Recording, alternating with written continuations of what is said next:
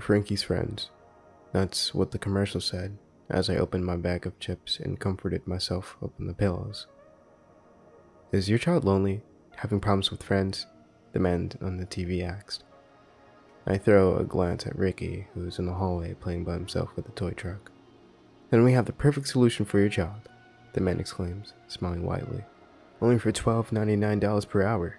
Hire the best friend that your child needs. I roll my eyes.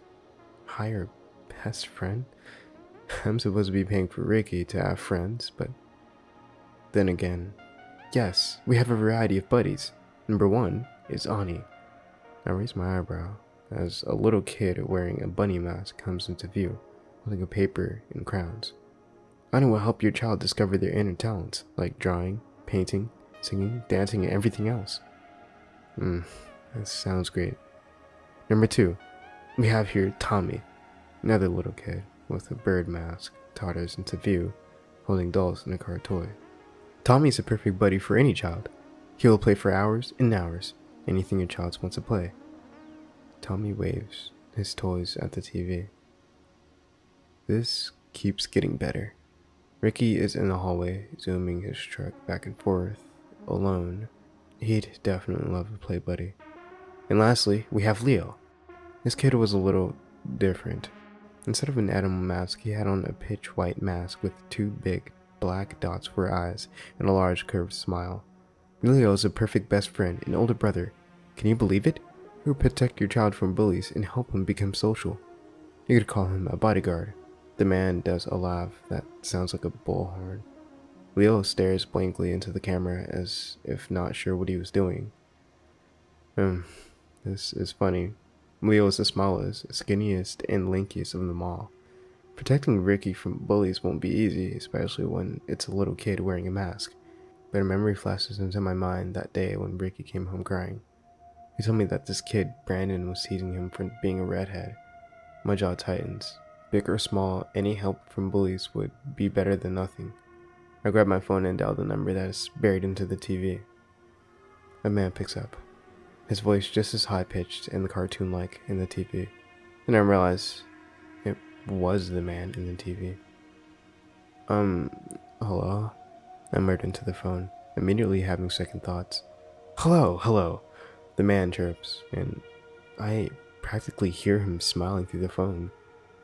Music plays in the background. Are we here to hire a buddy? Yes, I say quickly. I need to hire a friend for my kid. Great, the voice exclaims. Who would you like to hire? Everyone is available, not three of them. I'd like to hire all of them for a few days and see how it goes, I say. If it doesn't work out, then. Oh, don't worry, sir, the man says. It will work. It's guaranteed. There's no need for you to doubt. Oh, uh, okay, thanks. So, I tell him my phone number, my email, and my address. He says they're all going to be there within two hours.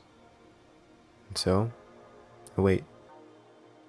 The doorbell rings loud and clear. I get up from my seat groggily and check in the hallway quickly. Ricky's asleep, his head rested on his truck. I look through the peephole, and sure enough, it's three kids wearing a bunny, bird, and emoji mask. I unlock the door and smile wide at the children. Hello, kids, I say. All of them wave at me. Welcome. They all nod, and I let them in my apartment, and led them into the hallway to Ricky. I gently shake him, and he opens his eyes. Hey, Ricky, I say quietly. Look, these kids want to be friends with you. He follows my gaze and sees the three masked faces. He stares blankly at them and they stare back. Hello, Ricky. The kid. Hello, Ricky. The kid with the bird mask says loudly. His voice sounds like SpongeBob. I'm here to play with you. Ricky looks at me and back at the bird guy. Hi. Hi, he says quietly. Who are you? I'm Tommy, of course. The bird says, as if that should be obvious. Let's play. Okay, Ricky says, uncertain.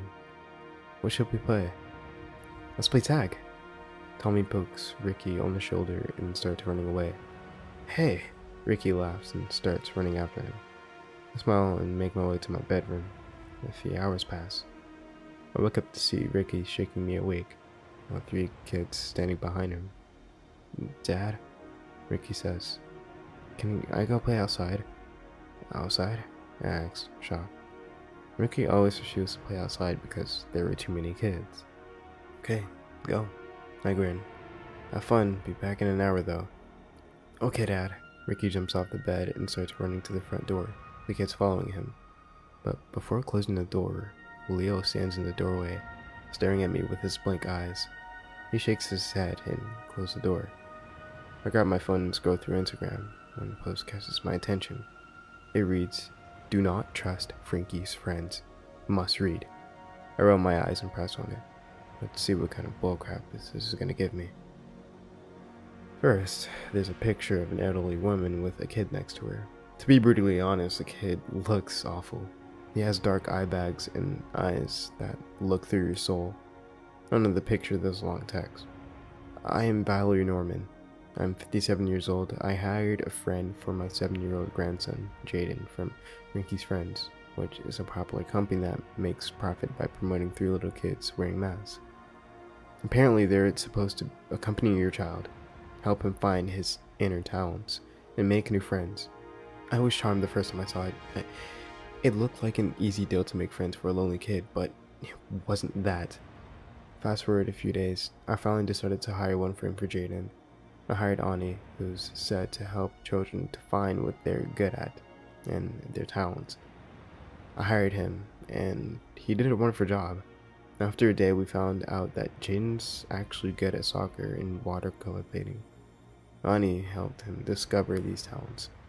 However, Jaden got attached to this kid wearing a bunny mask.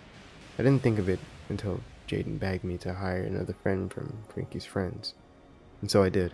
What else could I do about it? I hired Tommy, who's an eight year old boy who wears a bird mask and plays with children. Jaden and Tommy played together for a long time, and before I knew it, Jaden was begging me to hire the last kid available who was. who was Leo. He was a freaky one. He had a mask, but it wasn't like the other two. The mask was simple, just with a smiley face. He arrived at my home, and Jaden and all his new friends went outside to play with some other kids.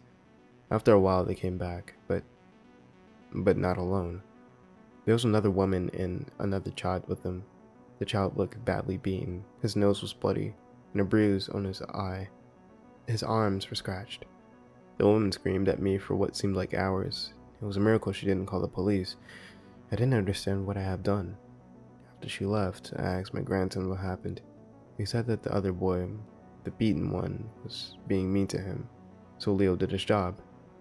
His job was to beat up the little child, which was justified by him saying that it was what he does. I fired them all immediately, and I will never hire from them again.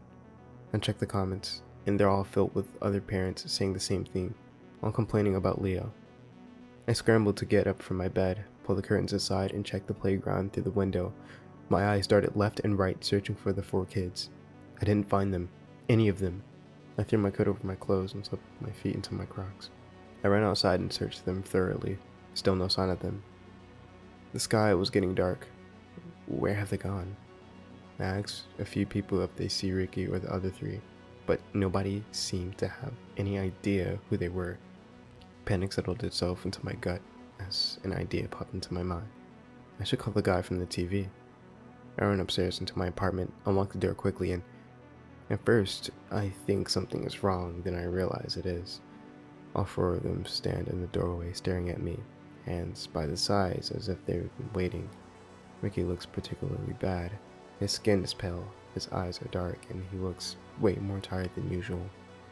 Clearing my throat, I look at them, hey, um, kids, where did you go? The first one to speak is Tommy. Went to Brandon's house, sir.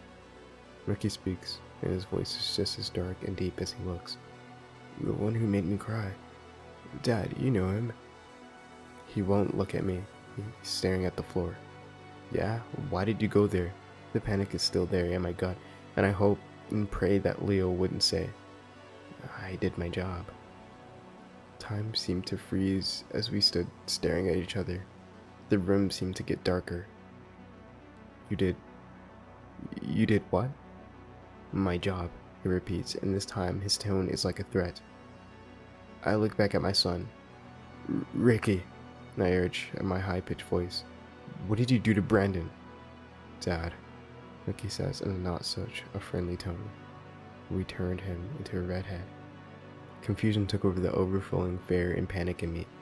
How did you do that? I didn't do it, Ricky claims. It was Leo. Leo nods, the creepy smiley face still staring at me. We turned him into a redhead because he bullied my friend. Leo chirps. We used this. With that, he produced a bloody hammer from behind him.